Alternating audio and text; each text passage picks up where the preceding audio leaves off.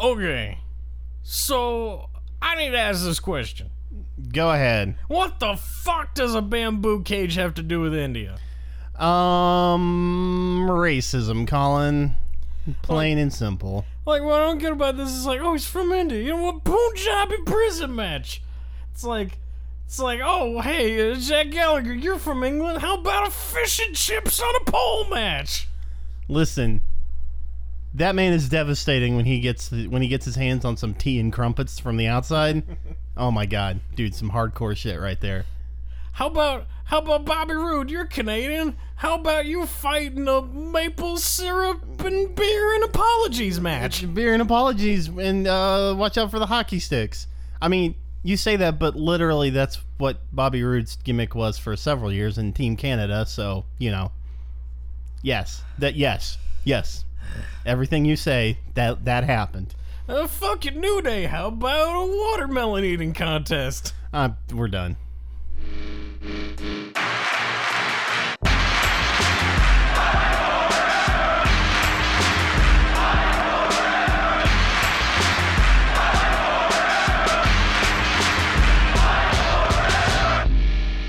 Hello, welcome to Fight Forever, and I feel like I should already make an apology. Hello, welcome to Fight Forever. It's the most fanciful wrestling pod. Fuck. Hello, welcome to Fight Forever. It's the most fanciful show about fake fighters fighting fake fights. No, it is a pod fuck. It's a pod fuck. Welcome to this pod fuck. It's a cluster pod fuck. I am Zach. And I am sorry about watermelons. And that's Colin. And we watch and talk about wrestling because you probably don't and or might not want to or might not have the time to commit to it. Because frankly, this shit's a beating sometimes. But you know what? We love it. Yes, we do. Yeah. We love it because you guys don't have to. Yeah. This week, what we're talking Raw, SmackDown, Glow, a little bit of Best in the World from Ring of Honor, and I think Colin's got some real-time serious talks about a certain anniversary. We'll get into that. I'm running down the top of the show. Let's get into the happy good times first. So you got to bring them up to bring them down. Exactly. We'll close out on that. We'll close on a downer. Yeah. So, what do we got first lined up, Zach? What are we talking about here? Let's see. It's probably Raw. Monday Night Raw. So, what happened that's worth a shit? Because most of it wasn't. No, I mean, yeah, that's the thing. Most of this is just kind of treading water from what it's always been. Oh, wait, there was that really weird thing with the Ball family. You know, I feel like everyone's talked about that. It's just very clearly you got a dorky, excited football, I don't know sports. You got an excited basketball dad. Everybody was talking about, like, the backstage heat because of, you know, whoever singing the "We're Coming For You" N-word. Yeah. With his youngest, I think that was the... Yeah, somebody said Hulk Hogan's favorite word. Listen, that's the greatest Booker T promo I've ever heard in my life, so it was pretty exciting. Yeah, I mean, it was... I mean, he got so into it, he just got carried away. Yeah, for real. Yeah, but, I mean, it's... Oh, whatever. It was a fun, dumb segment, and I swear to God, they cut that off immediately early. It's like, Ambrose, get out there and just say the stuff. Don't even sugarcoat it. Which, by the way, I watched a documentary that was on the trial of a Hulk Hogan sex tape. About Dean Ambrose? Oh, wait, no, go ahead. About Dean Ambrose's sex tape where he said the N-word a bunch. Yeah, where he talked about how big Hulk Hogan's dick was. Yes, he talked about how Hulk Hogan had a 10-inch penis and he loved it. In this court case, like, they talked about how, like, fixed the court case was and how there was probably, like, some corrupt money funding this whole thing. Probably. And it was, like, entirely set out just to sink Gawker. Well, you know, Peter Thiel gave the judge money to get his secret life-altering or his life-extending vampire company, Youngblood Vampire. You've read about that, right? Yes. Yeah, so that's probably what it was. Probably entirely what it was. But what's really freaky about it is just that, like, Hulk Hogan took away the bit in there about there being emotional damages after what came out in court and in public was him dropping the N-bomb a bunch. Yeah. But it ended up getting away the protection of insurance for both parties, so that they could just straight up fuck them in the wallet, which is crazy. I don't know, man. I don't know what that has to do with anything we were talking about, but I'll tell you. You wanna know why Hogan won? Why? Because all the little Hulkamaniacs out there, brother, the judge and the jury, they know they can't front on these 24-inch pythons, brother. I just thought about it because Nick Denton, we're coming for you, brother. Yeah, I mean, it was just. I just thought about it because N-bombs in WWE, and Hulk Hogan's probably coming back soon. Yeah, he's absolutely coming back. I don't know. I don't know who the Ball family is. I don't keep up with those. I only keep up with fake sports. So he was a football player, and his sons are basketball players. Okay, cool. It was funny. He was clearly into it, and clearly had no compunction with talking over everybody else's lines. It was kind of funny to watch from like a live theater train wreck. He did not give a shit about anything, and then he took off his shirt. And that was great. That was good. And then Ambrose came out. He wanted to have a chairs match with The Miz is probably what it was. Probably. Ambrose is like, hey, Miz, we're going to fight at Great Balls of Fire. Okay, that's the end of the segment. Bye. And then they just quickly shoveled everyone off stage. No, it was funny. So... what else? Oh, we got that emotional promo from Enzo Amore. No, yeah, that whole thing. And that was actually good. Big Cass, you and I, we shared toothbrushes. We've shared pairs of underwears. Yeah. You're my brother. Yeah. You know, we need to work together here. Yeah. People don't want this tag team to end because this is one of the only things in WWE programming that the fans like. Well, Enzo, I hate to tell you, but I'm a heel now, so I get to ruin things that fans like because I'm a well-rounded character that has a lot of established personality outside of our little routine here. So you know what? Big Cass, all you do is just spell swaft. Well, you know what? What I can do now is throw you, so... Yeah, that's going to happen. And he hurled him down the ramp. And this was a pretty okay segment because it got me to bite eventually. The whole time we were watching, I'm like, he's just going to turn and hit him. He's just going to turn and hit him. He's just going to turn and hit him. And he did. We all knew it was coming. Eventually, but it took him so long. Yeah, well, WWE's getting smart about how to hold those things out because it kind of reminds me of the time when Owens turned on Zayn in NXT. They waited until... Or when Ciampa turned on Gargano. They wait until they play the end keys. You know, it's like, oh, this has been a WWE production, 2017. And then suddenly the guy turns on him. They couldn't wait till the end of Raw for Cass to turn on Enzo. But they certainly did give it time to breathe. And eventually got me to bite. I'm like, I wonder if they just, decided that, hey, maybe we don't want to do this. Just nope, it happened. Yep. Nope. Vince's his boner will not be denied any longer. Oh, I need a big man on his own. I don't have enough of those. So I don't know, but it's we got our first look at a post-breakup Enzo and post-breakup Cass, and they look basically exactly the same. So I don't quite know what am I supposed to expect out of this? They're gonna repackage Cass and right at the pay-per-view. He's gonna grow a beard, cut his hair out, and then start wearing long tights and go. I don't know, Big Cass. They're gonna make your ass is grass because I'm Big Cass. They're gonna make him the new Test. I'm a villainous stoner. Oh yeah, no, Test would be good. I'm sorry, Vince. Sorry, Cass, get over it. Fuck, I can't do this. Hey, Cass, you're the new Test. Thank you. That was my gag. This has been my joke. Vince was gonna tell Cass he was the new Test. Yes. And then Big Cass was like, "Should I spell that?" To a TAW. All right, tossed. Which is what he did to Enzo, yeah. So there you go. Hey, Enzo, you've been TAWST. Toast. God, okay. This is exactly what the writers thought. The writers thought exactly. They knew we were going to do this. They knew. They were like, let's tease those Fight Forever boys, and their only set of matching impersonations they can do is suddenly out the window. I need a new wrestler to impersonate Was Orson Welles ever a wrestler? Of course. Oh, well, he'd be like, well, what are you going to do when Orson Welles makes a film for you? Wow, wow, oh, Jimmy the Stewart says, oh. Jimmy the Stewart. Well, I just think that you need to stop sleeping with my wife. Oh, well, I'll see you at a lethal leap here.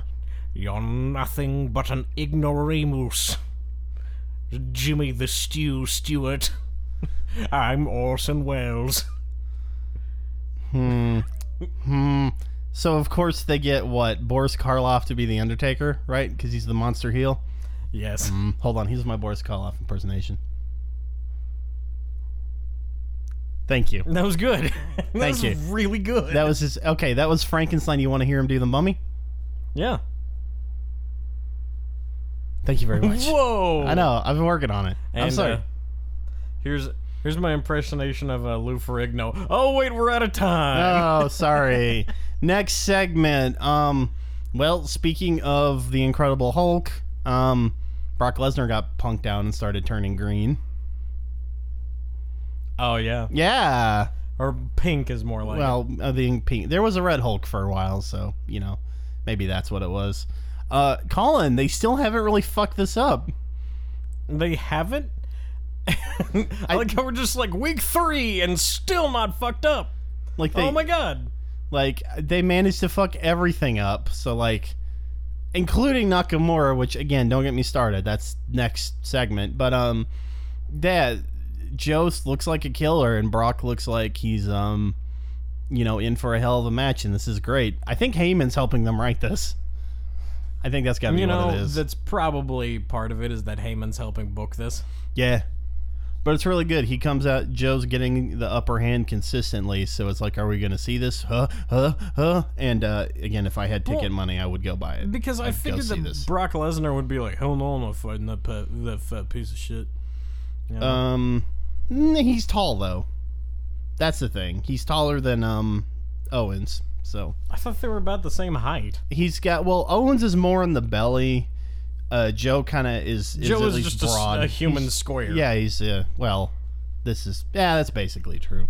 So that's that. That match is hopefully going to be good. That pay-per-view is shaping up to be kind of exciting because also Braun Strowman is back and they're in an ambulance match, and that was also a pretty solid build.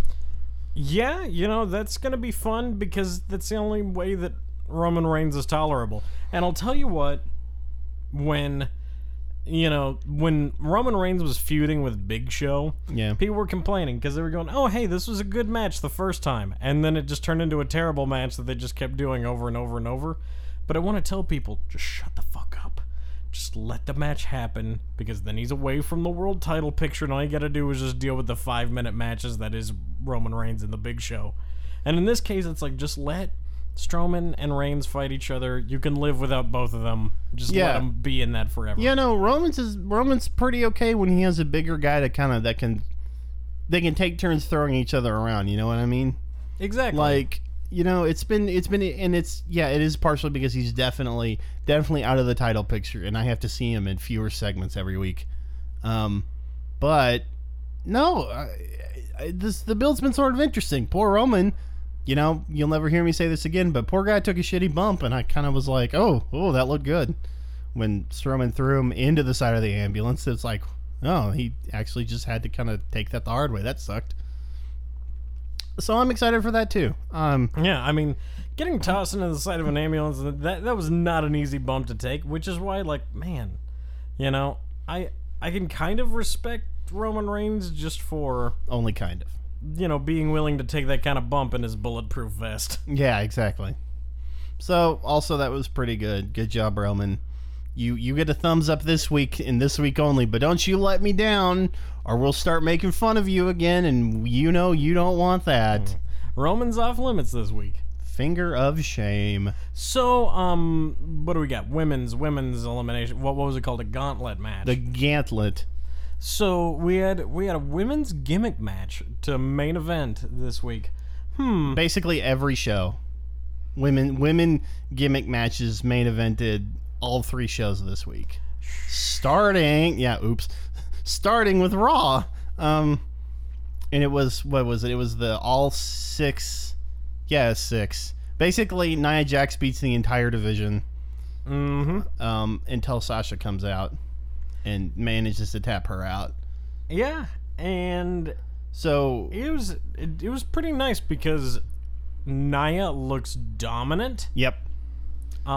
If Sasha were to win the title from Alexa, then you have Sasha being a big deal, and her feud is already programmed in with Nia because you have the most dominant female wrestler suddenly. Yeah. I'm going to say, Alexa's given Nia, what, 2 shots at it? None of them have ended clean, right?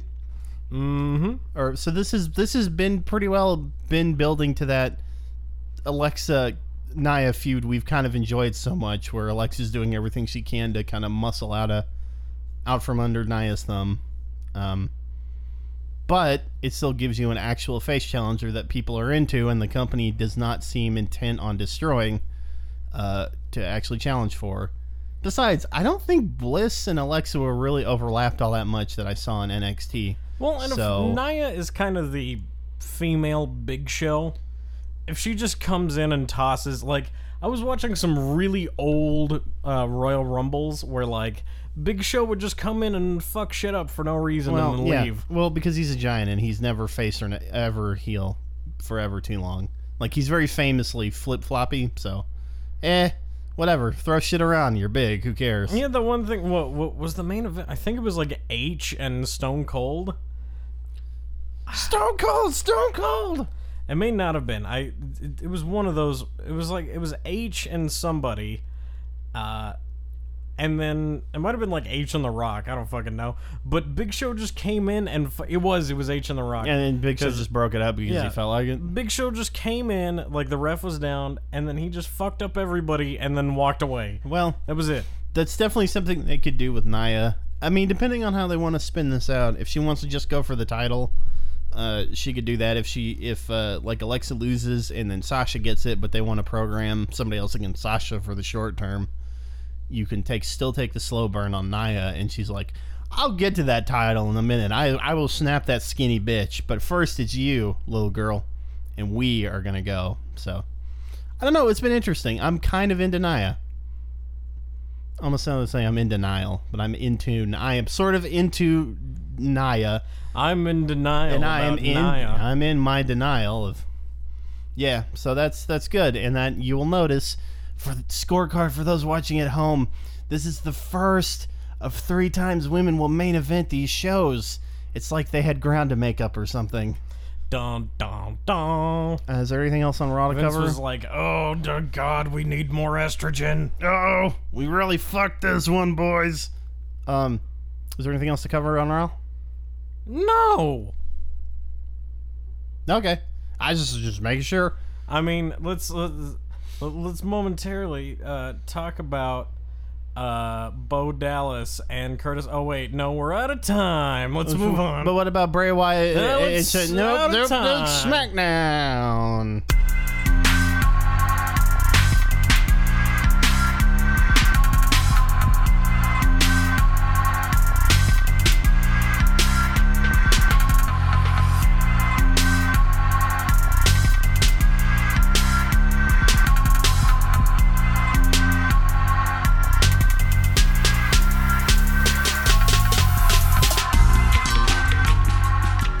So it's smackity, smackity, smackity, smack, smackity, smackity, smackity, smack, down, down. What we got this week on SmackDown? We got the Fashion Vice. That's the only thing I want to talk about. So we're gonna start strong and end terribly. No, of course. Yeah, okay. No, Fashion Vice is great this week. Again, I feel like whatever writer they're letting do the Fandango and Tyler Breeze bits. Like these fashion files, they're letting them be, you know? No one's fucking with it. Like, it's like, you write it, one person is writing this, and it's funny, and it doesn't get workshopped to death, because it's got, there's a charming, hilarious clarity of vision and pitch point jokes on this sort of thing. And for God's sake, there was some consistency in follow through.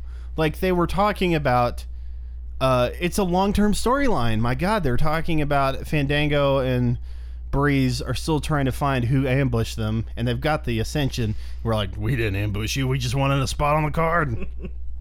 And which is funny. The best part about this, though, is that when he was trying to bribe them, they're buttering them up. And then Fandango comes in and he's like, hey, I got 2 tickets to Paradise, Eddie Money Show. And then they say, no, we only listen to grindcore, remember? Like, that was my only slight complaint, my tiniest complaint. What? They said grindcore thrash metal, which is redundant. Which is actually not even redundant. Those are technically 2 different subgenres. I understand. No. Listen, I understand I'm nitpicking. Believe me, but they should have just said, we only listen to thrash metal. Like, grindcore thrash metal is not... There's a slight contradiction in terms, and that just bugged me. Just that tiniest bit. But otherwise, it was perfect. It was like, Breezy, I thought we were both good cops in there. Yeah, no, we were great cops. It's so good.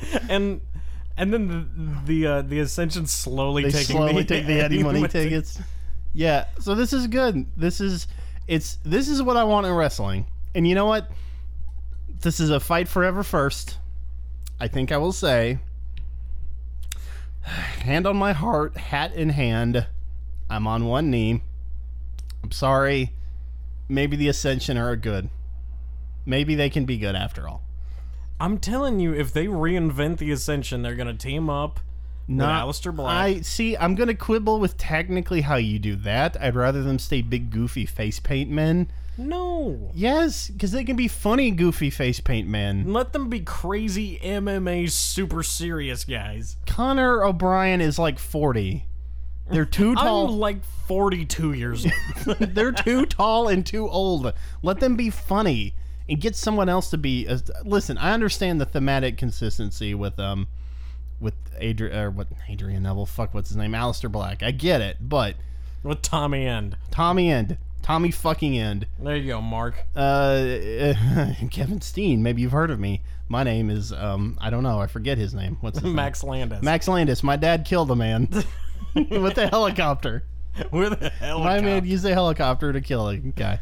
But that was fun and that was good. What else, Colin? Oh my God, it's a mirage. I'm telling y'all, it's sabotage. This shit's coming back, dude. It's the fucking Punjabi prison match. So I love how Jinder comes out and he's like, my countryman, the Great Khali. And he really put some stank on that. He did. He put like the most stank on it. It's like, Jinder, you're Canadian. Oh, shut up. Shut up, nerd. No, I'm like, whatever. I love how they're trying to like, it's the most brutal match of all time. It's so brutal, they only did it once. So they did it twice. No, they didn't. Yeah, they did. No, they didn't. They did one. No, they did it twice. They never did. They did it with Taker and Big Show because the Great Khali... Yeah, had elevated liver enzymes. And they did one with the Great Khali and Batista. Wait. Holy shit, that's right. Big Show did... They've done... Really? Yes, they did it twice. What was the second... Wait, no, hold on. It was Great Khali and Batista, and then it was Undertaker and Big Show. Why did that come back? Okay, well, listen. It was supposed to be Taker and Great Khali. No, I remember that. And then elevated liver enzymes. So then they put in Big Show for no reason. Yeah, that was awkward. Because they had already taken out the bamboo cage from storage. Fuck, we already bought all this fucking bamboo. No, they already built it. That was the first match. Khali couldn't compete in the first time it was there. Yeah, and then he competed in the second time with Batista. That was dumb. Is that the most racist match type? Because literally only Indians seem to be able to use it. Is that a secret power-up that they get? It was invented way back when Gandhi was wrestling. Yeah, no, I mean, that's where he would stretch and breathe fire, right? It was Gandhi versus Dalsim from Street Fighter. Yoga Flame. Are we racist? Are we really the racists here? We might be. But the biggest deal about this match to me, the biggest grievance that I have, is that so there's two layers of cage. It's a cage within a cage. And the way that you win is by climbing it. Well, there's no pinfalls, no submissions. You climb one and you have to like crawl out of a tiny hole in the other. Unless they changed it from the first time they did this match. I don't know. Yeah, it's a double escape match. Which, whatever. Escape cage matches are fine. But it's a two-layered escape cage match. Well, yeah, this might... I know. Okay, whatever. It's a Punjabi prison match. It's the one of the dumbest stipulations we've ever had. It's great, Colin. But the credit that I have to give them is that at least this isn't a stipulation that's done often. Because you need an Indian guy to do it. Well, and I'll give him credit. I don't know if Khali was, like, Punjabi. But Jinder is. Yeah, Jinder is. Yeah, that's at least what they're leaning in with him. So there's a little more consistency here. Yeah, it's a little less racist because they've actually been doing the Punjab thing accurate with Jinder. Punjab. So, women's Money in the Bank. Speaking of gimmick matches, Speaking of Punjabs. You really got him there. So, earlier in the night, Daniel Bryan comes out and he starts delivering a promo about there being the second ever women's Money in the Bank ladder match. Because somebody fucked up the first one. Yes. And then Carmella comes out. And then she delivers a promo where she says, I was robbed. I was absolutely robbed of this opportunity, you know. It's just going to end up the same. Just hand me the briefcase now. And then Daniel Bryan's going, you know what? We're just going to do it, though, because we already advertised this for a week. Because we already fucked it up the first time, and we've already been advertising it.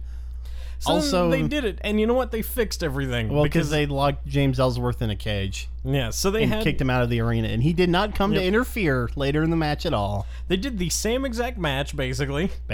Almost the same ending. And then, almost the same ending, except Becky comes back, and then they do a little bit of fan service there, and then Ellsworth lands on his balls, and then Carmella comes up with a chair and just beats the fuck out of Becky like 700 times. Yeah, which is more or less kind of what you said last week. You were fairly close. I mean, not that it was like the hardest thing to book. But I said it. I kind of predicted this. I said he's going to end up with a groin shot and then Carmella's going to beat the fuck out of somebody with an object. Well, would you have put it on someone else besides Carmella? No. Carmella is still your girl. She's the one. And you know what? Even in light of this fucking, like, controversial fuck-up. Well, fuck-up, whatever. No. Even you still put it on her because she's the one that makes sense and they already planned ahead with her. You know, it makes sense. There's nobody else who could, with the face champ right now, it doesn't really make sense to put it on anybody else. And you know what? The interesting thing about this is that all that it was just a fix of the fuck up that people were angry about and that Vince was able to just... Because, I mean, in the end, it's... Carmella climbs the ladder. She unhooks the briefcase. And proves she could do it the whole time. She stares at the camera and then begins to say, who needs a dream? Who needs ambition? Where will I be? Back where I started. So, like, it works. It's the same thing. That's from Les Mis, right? No. I mean, you're close. It's the same era of musical. That's Chess. Ow. Okay. The other song from Chess is Bangkok, Oriental City. The city don't know what the city is getting. Okay. One night in Bangkok and you can stop. Stop. You're turning Japanese. I really think so, but... It's the same era. Sorry, Aiden English isn't the artiste anymore, so no one's doing the musical gimmick. I'm kind of sad about that because where is Aiden English? Where is I don't know. He's Ty Dillinger? He's in that same hellhole they threw Ty Dillinger, Luke Harper, and Eric Rowan into, and I'm very upset. Luke Harper came out of that to fight to be fed to Jinder. Yeah, I know, that makes me upset. And then he got thrown right back into the box. Listen, I didn't say Luke Harper wasn't on TV. I said they were in a hellhole. Yeah. We're all in the Jinder hellhole. And I want to climb out of it, so that's it for SmackDown.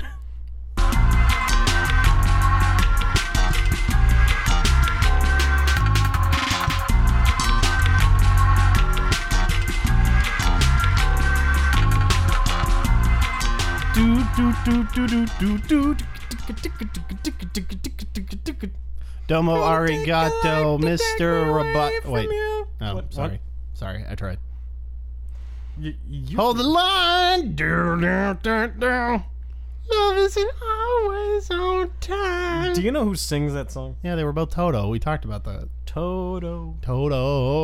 They were really good. They're good guys. I need you all the way. And then that had like a sax solo in it. I get them confused with Phil Collins sometimes. If I don't listen to the vocals. Well, you know what? Toto was the best band in the world. Okay. Kind of like ROH's Best in the World. Ooh, Moral back on television. Oh, ooh. Mamma Mia. Mamma Mia, that was something. So we don't really cover Ring of Honor all that much here. I don't super keep up with it, and Colin doesn't at all. So we'll be super brief. But in as much as this affects stuff that's near and dear to our heart, or which is to say, New Japan, at the top, my dude, at the top, Cody Rhodes is now your Ring of Honor champion, and he's going to job out to Okada. Cody. He's going to job out to Okada this weekend at the G1 USA specials. That's okay. Yeah, it's cool. You know, you do you, Cody. I mean, good for Cody. Good for Cody. I mean, it kind of makes Ring of Honor look a little bit second rate. I don't know.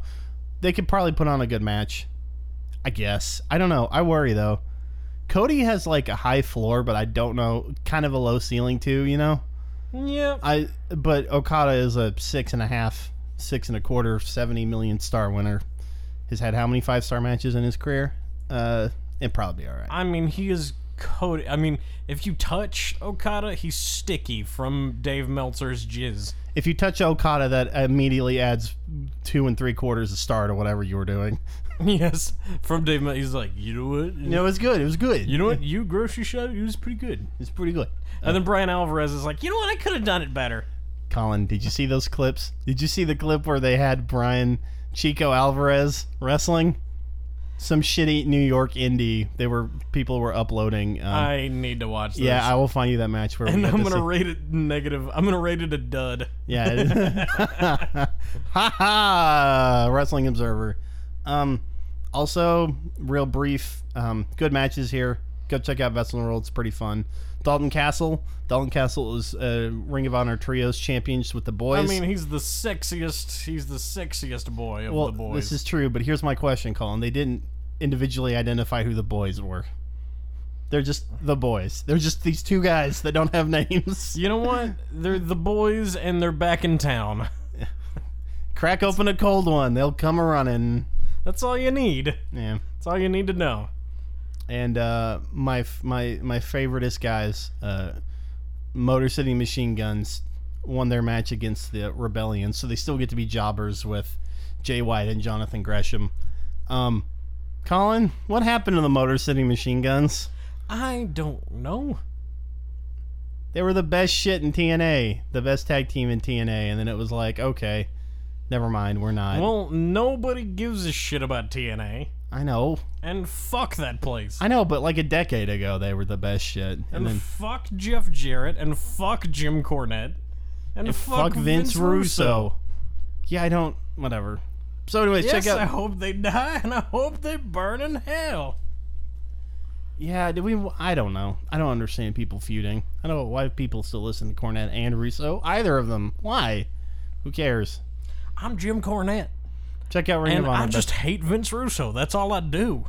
That's all I do.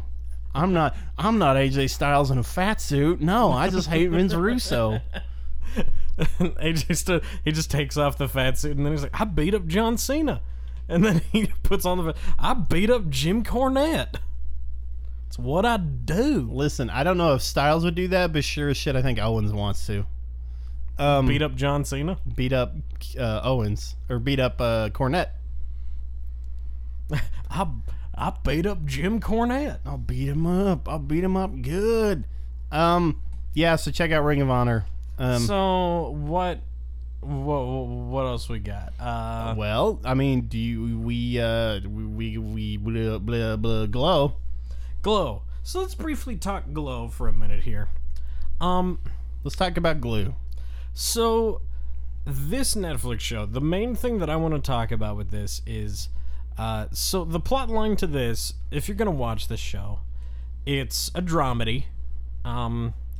More comedy than drama, but definitely a dramedy, about this desperate film actress in LA, and she is trying to get a gig.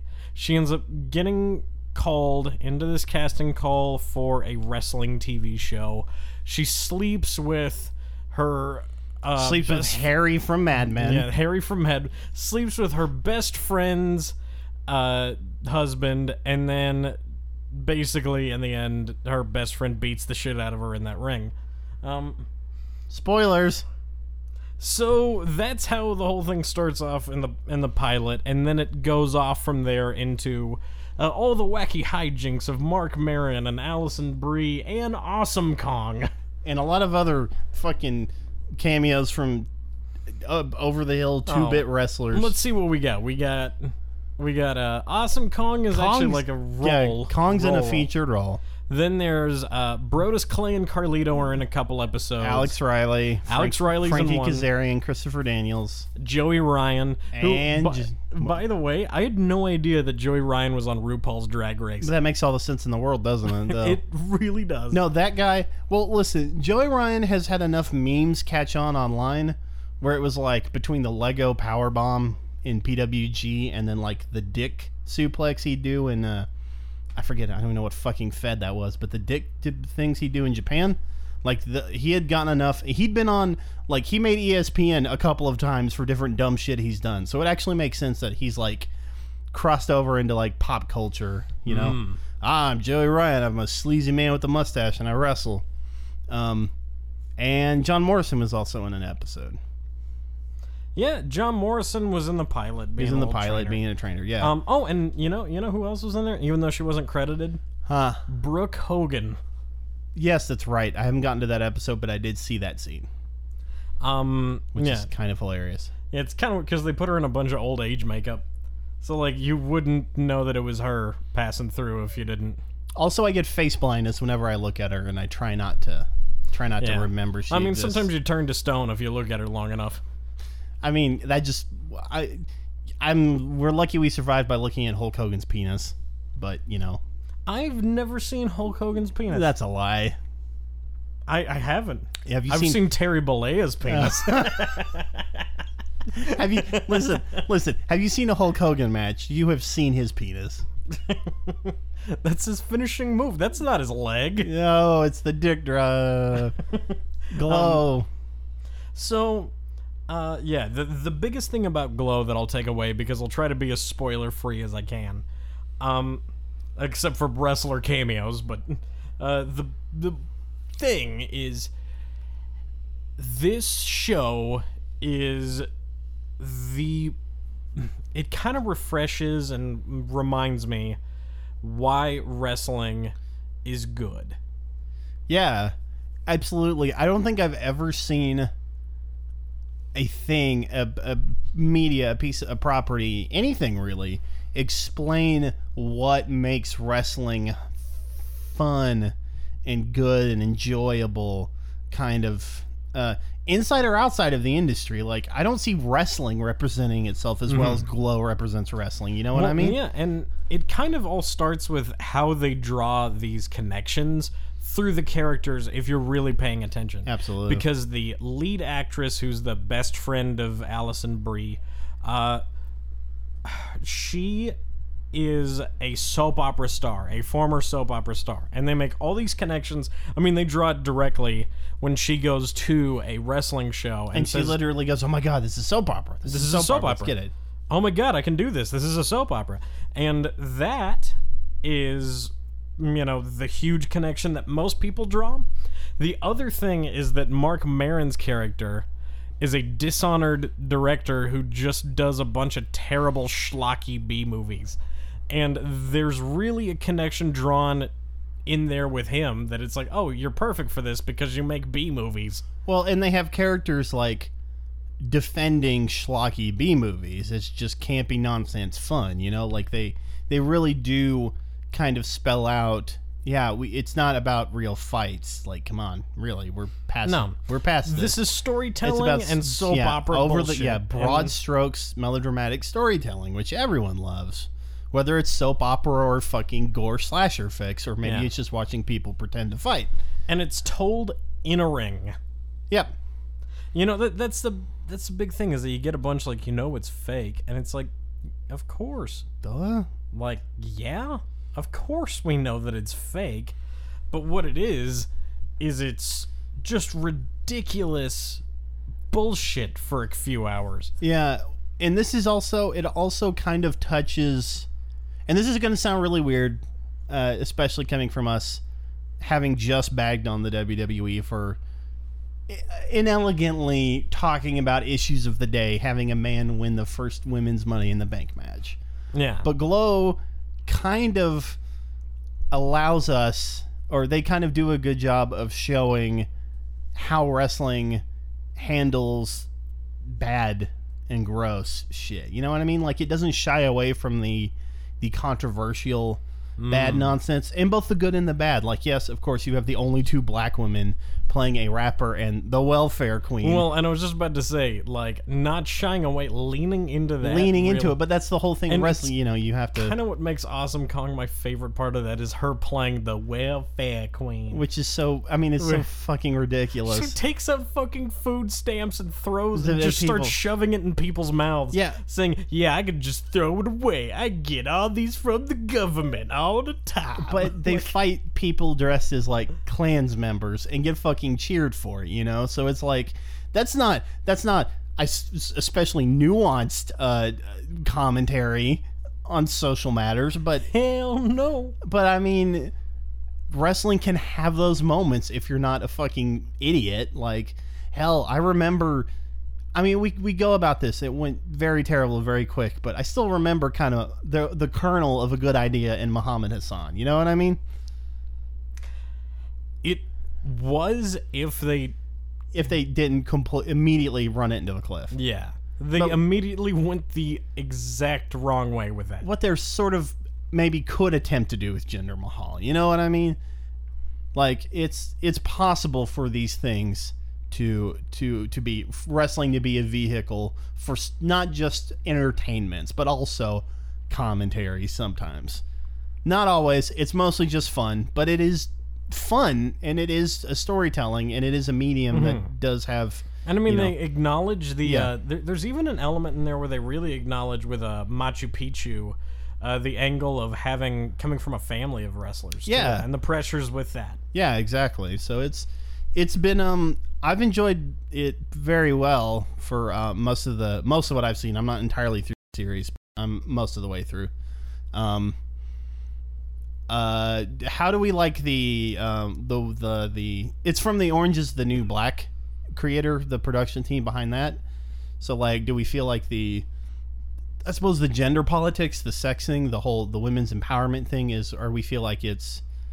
it genuine to that? Does it speak to that audience well? They did it almost better than Orange in a way, because... You've seen more of both of these shows than I have, so I kind of have to put that to you. Because Orange really kind of loses the humanity of everything in, you know, trying to balance these criminals versus, you know, these people being real women. Mm-hmm.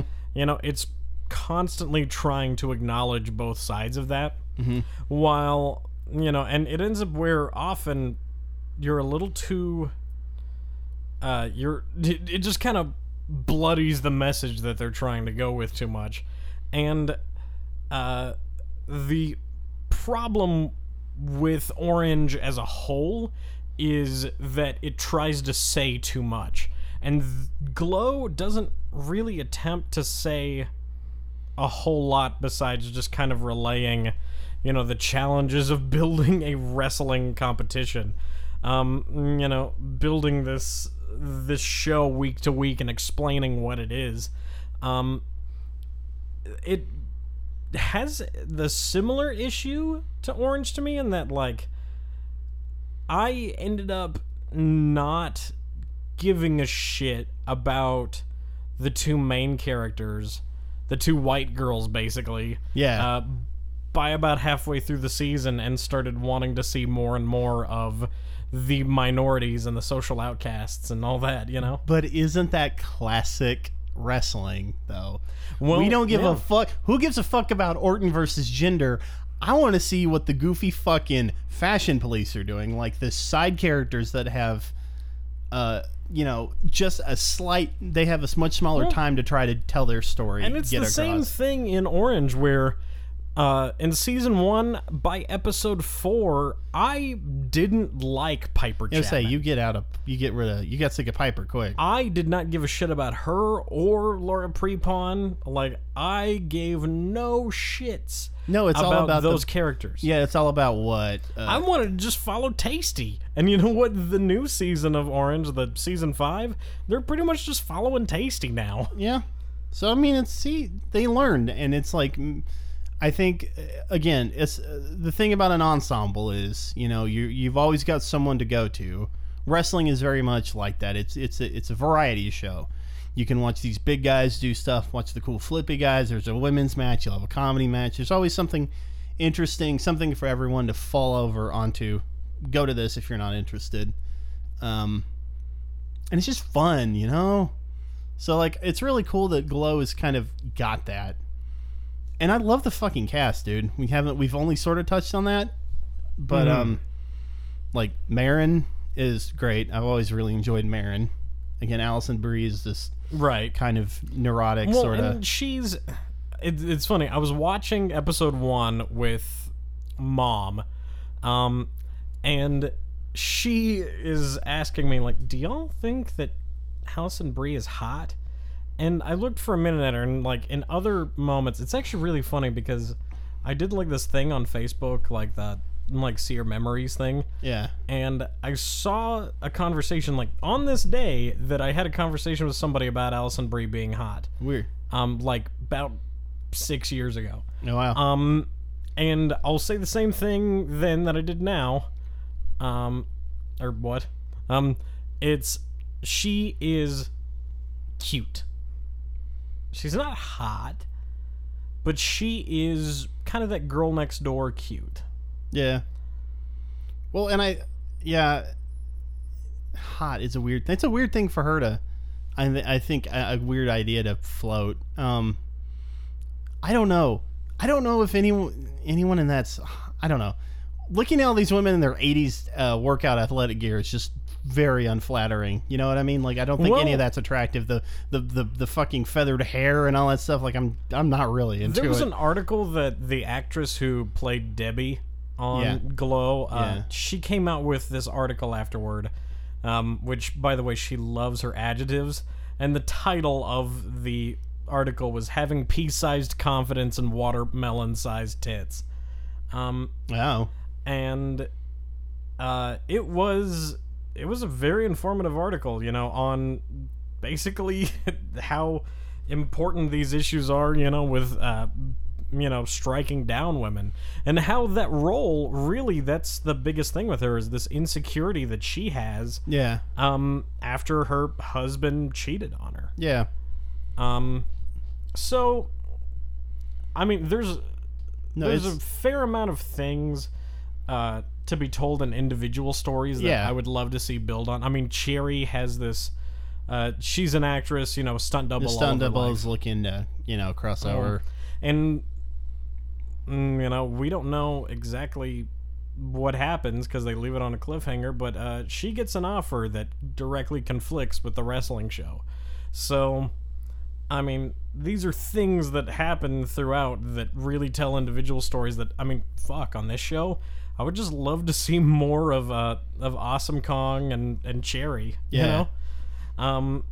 I've kind of stopped caring about necessarily Allison Bree's character. Yeah. Because I feel like the story was told there, you know? Yeah. She got the job. They stepped up. They sort of... Maybe they don't completely mend their friendship, but they, like, at least, you know... Well, and that's pretty much it is. Are they going to be friends again? Yeah. Yeah. Because they even leave that off in the finale where it's, are they going to be friends? Well, we don't know yet. I mean, hopefully this gets a second season. It will. Yeah. Where they left everything, it's going to get a second season. Yeah. I don't know. I've really enjoyed what I've seen, and I think it's a good... Is it a good bridge for people who don't like wrestling to start watching wrestling? Absolutely. It is. It is the show to watch if you want to understand wrestling, to me. Because it's a pretty good entryway into that. And if you don't like Glow, you're not going to like wrestling. And some people are going to like Glow and not like wrestling. But, I mean, it gives you a pretty good understanding, at least. Yeah, you're going to be able to understand. I don't know if it's an on-ramp, but it's certainly a pretty good primer. It's a good explainer, you know. So, cool. Good job. Good job, Netflix. So, yeah, we're going to take a brief break, and then we'll be back. And it's going to be serious time.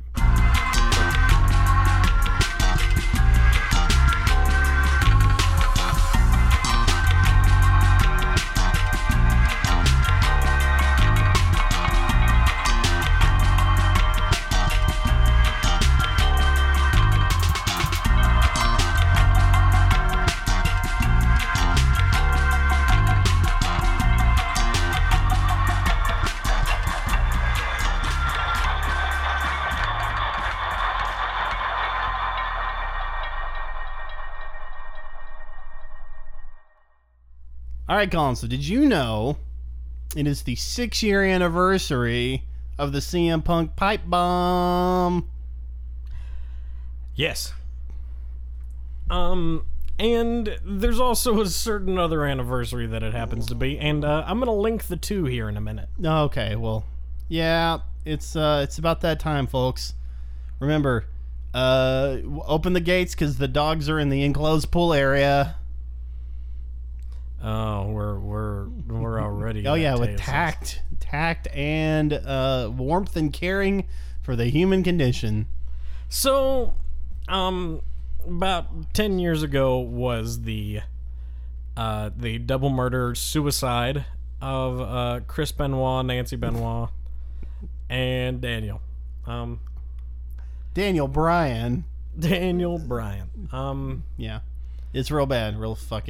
So, and I mean, let's get into this for a minute, because I've been listening. Last night I listened to a few different radio shows on this, some from around that time, some from a year ago. It was the Figure 4 reports that were going on in 2007 with Dave Meltzer and Brian Alvarez, the Talk is Jericho thing from last year. Mm-hmm. You know, all of these different reports on how basically the differences in what they were saying then versus what they're saying nowadays. You know, at that point nobody knew what the fuck to think. It turned into, you know, maybe his son had all of these issues. You know, a few people thought possibly that his wife lost it and killed the kid, and so then Benoit killed her in a fit of rage. It could also, it might have also probably have been Kevin Sullivan. Nobody knows. The truth is out there. # ask questions. Yes, absolutely. He was framed, but sorry, he was. Oh God, sorry. I'll quit. I'll stop. Yeah. Not on the anniversary. Yeah, I mean, this is a bit much for what we're about to get into here, because a lot of people. Nowadays, there's still a discussion of whether or not it was CTE, which Dave Meltzer has doubts about, and for something that's a little bit unfounded to me. Because the big thing was whether or not this was a post-concussion syndrome thing, or whether or not it was steroids or a mixture of both, which it was probably. I mean, it's both. Probably a mixture of both. Didn't the Sports Legacy Institute or whatever? Didn't Chris Nowitzki's outfit get his brain to study? Yes, and I mean, he had the brain of a 75-year-old man. He did. he had the shit beaten out of him, and part of it was because this guy didn't take a break for over 22 years. Nope.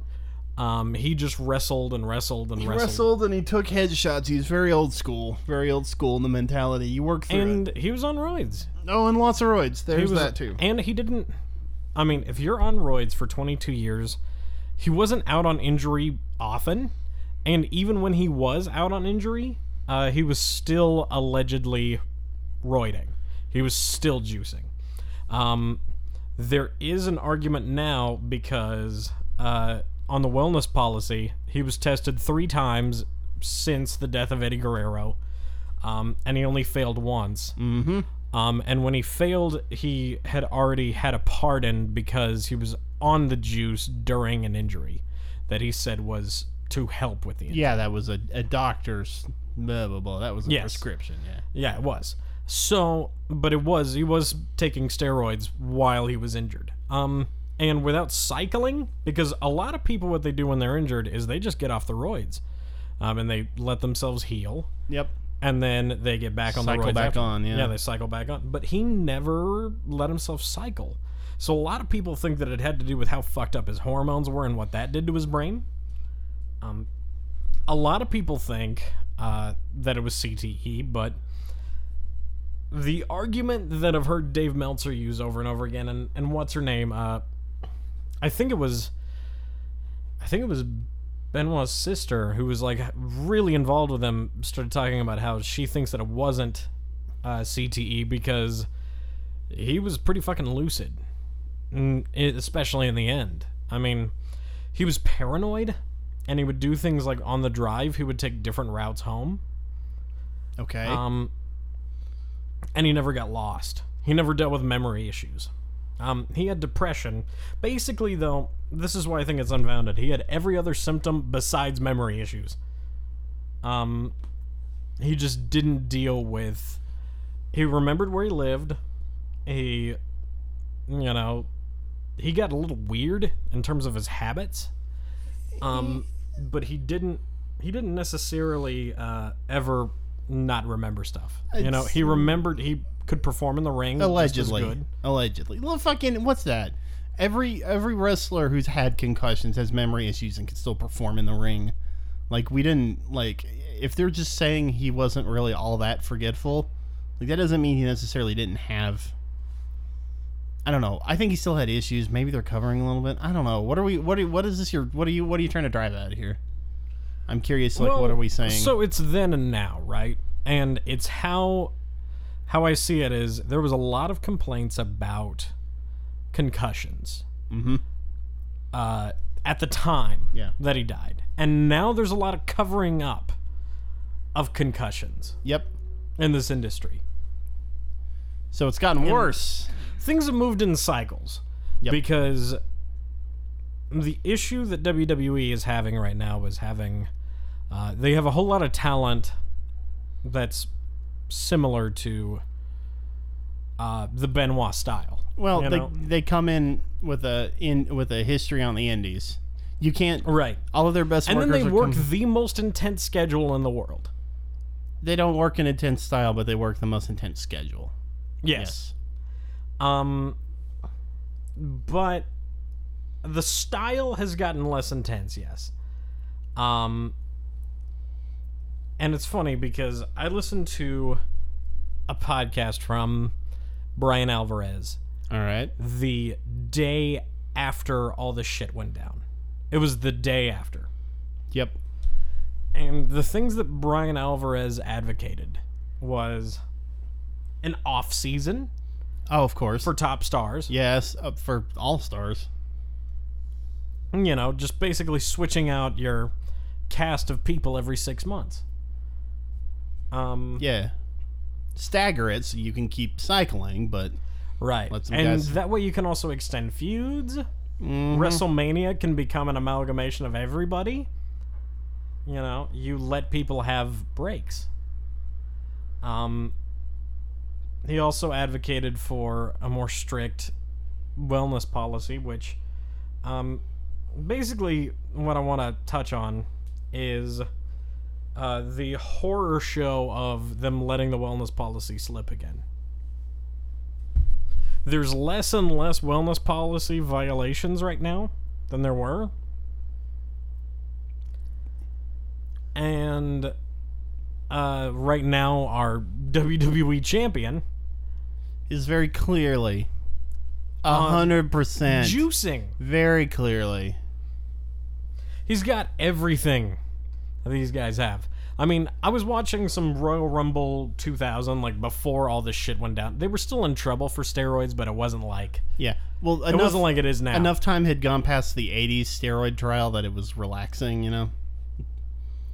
And H is clearly... I mean, you can just see the acne on his body. Yep. And you can just see how fucking shredded and defined he was. Mm-hmm. And a lot of it has to do with the culture. I mean...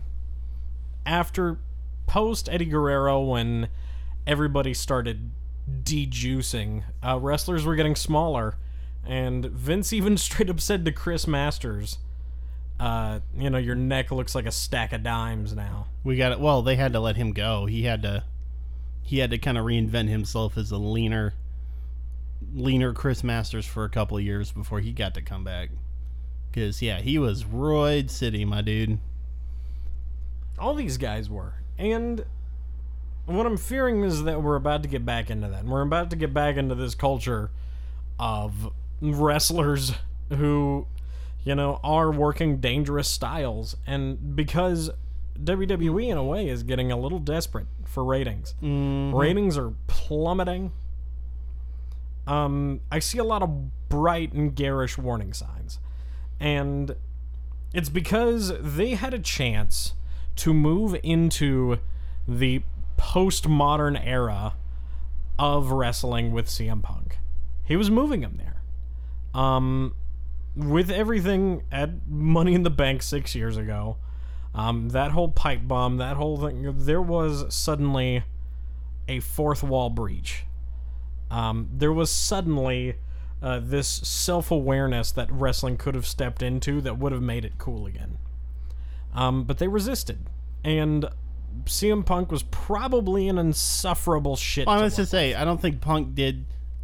I feel like Punk maybe had the intent to try to help or do something he thought was helping the industry, but man, he could have probably been a less of an insufferable prick.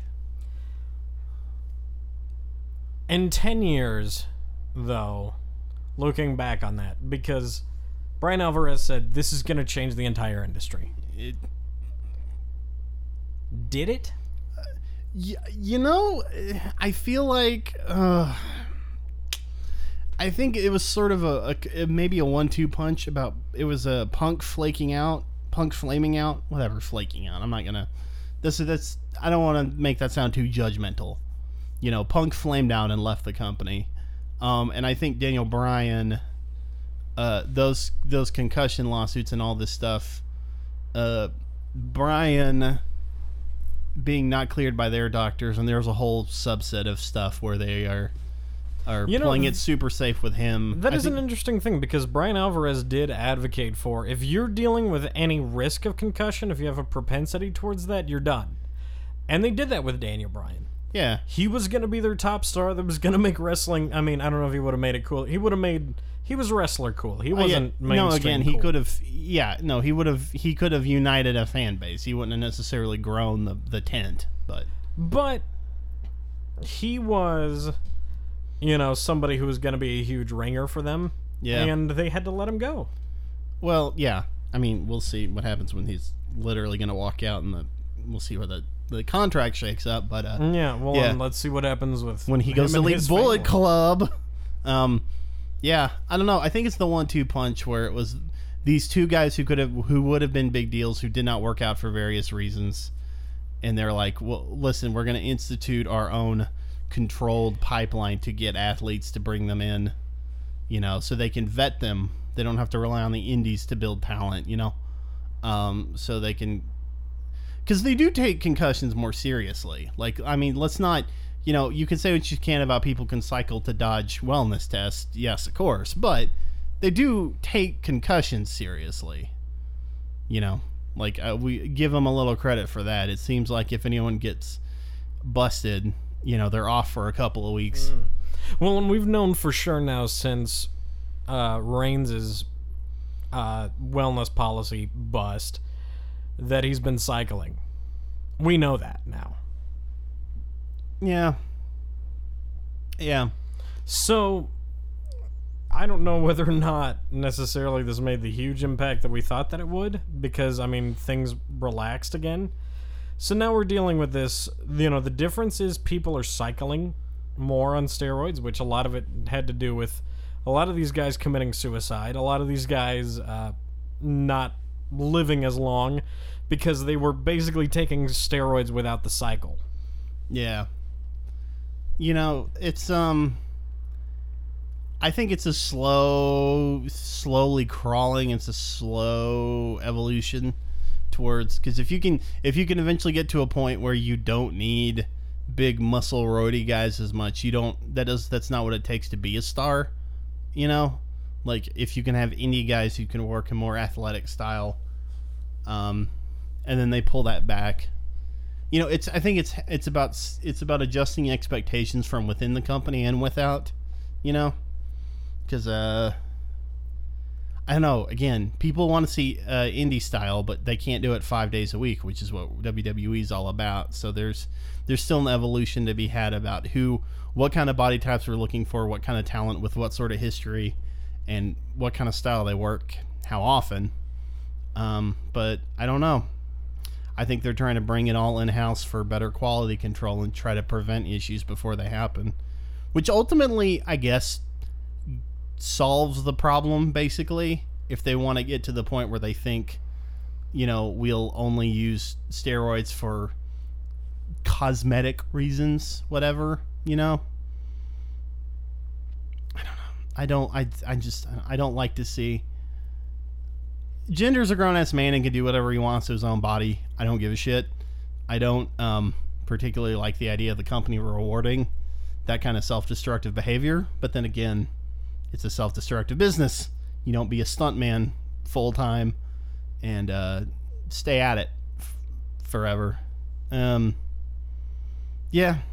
I don't know, man. I don't know. It's bad. It certainly had a lot of fallout, mostly... the most direct thing I think Benoit has done, at least how it affects what I watch on wrestling, is that I get really confused when I look through old pay-per-views on the network and it says Kurt Angle in an Intercontinental Championship match.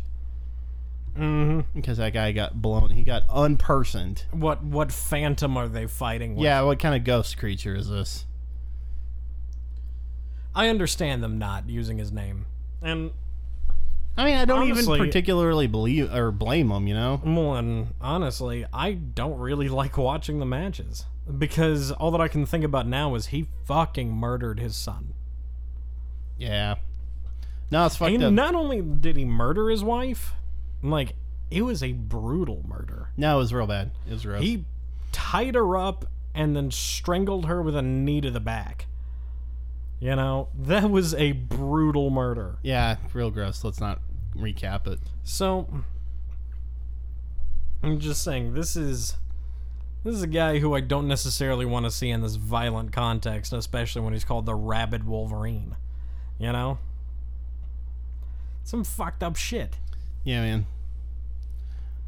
I don't know. I want... These motherfuckers need to unionize, get health insurance... Get an off season. Do you see that happening in 10 years? No. Do I see it happening? No. What do you see happening in 10 years? The train's going to just keep on rolling basically how it is. Maybe we'll have some kind of more universal healthcare system at some point in the future.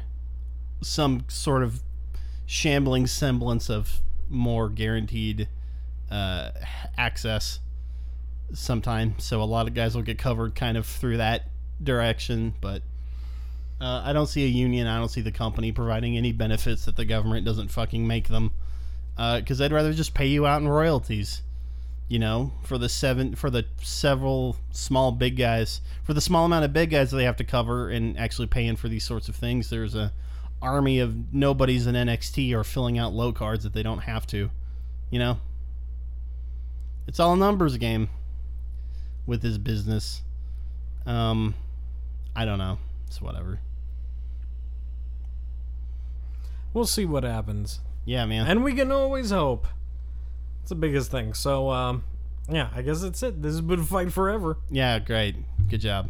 Way to really bring the house down, Colin. Yep. Talking serious time bullshit here. Yeah, this is Fight Forever. We're a wrestling podcast. If you like what you're doing, you can find us at twitter.com, facebook.com, instagram.com, and soundcloud.com at Fight Forever Pod. Like, share, subscribe, tell a friend maybe if they like wrestling. If you like wrestling, give it a shot, you know? We talk a lot of shit about it, but we keep doing this every week. It is a lot of fun. You know, give us a holler. Why don't you come up and see us? All of the music provided in this episode has been brought to you by Mo Goodley. You can see him at soundcloud.com/Mo Goodley, and the theme music that should be welling up under my voice right about now is brought to you by our friend Redwire. So otherwise, I think that's the end for this week. Colin, you got anything you want to send him out on? Don't Cosby somebody's drink, unless of course that means you're going to drop some old Bill Cosby's in their drink. Like old Bill Cosby, not rapey Bill Cosby. Not like old, not like young, old man Bill Cosby. Young Bill Cosby. I thought it was just going to be Jell-O pudding pops, but... Bird Buds and Kodak Film. Oh, here's the music.